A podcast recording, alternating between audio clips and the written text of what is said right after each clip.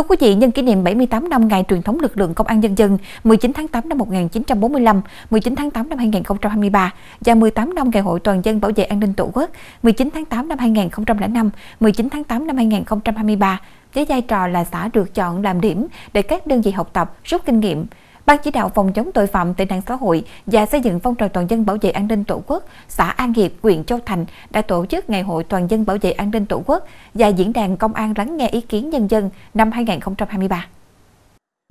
Tại ngày hội, đại biểu được nghe báo cáo về tình hình an ninh trật tự và các mặt công tác trên địa bàn xã 6 tháng đầu năm. 6 tháng qua, Công an xã đã chủ động triển khai lực lượng phối hợp bảo đảm an ninh trật tự tại các sự kiện chính trị văn hóa quan trọng của đất nước và địa phương diễn ra trên địa bàn.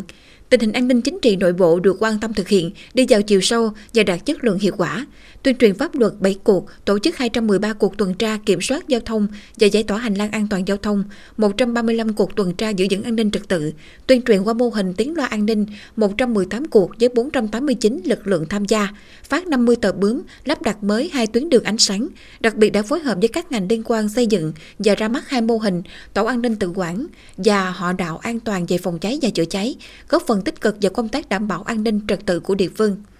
Tại diễn đàn, lực lượng công an đã được lắng nghe, tiếp thu 8 ý kiến của người dân về an ninh trật tự, tinh thần thái độ phục vụ của công an xã trong thời gian qua và hiệu quả từ các mô hình trên lĩnh vực an ninh trật tự mang lại.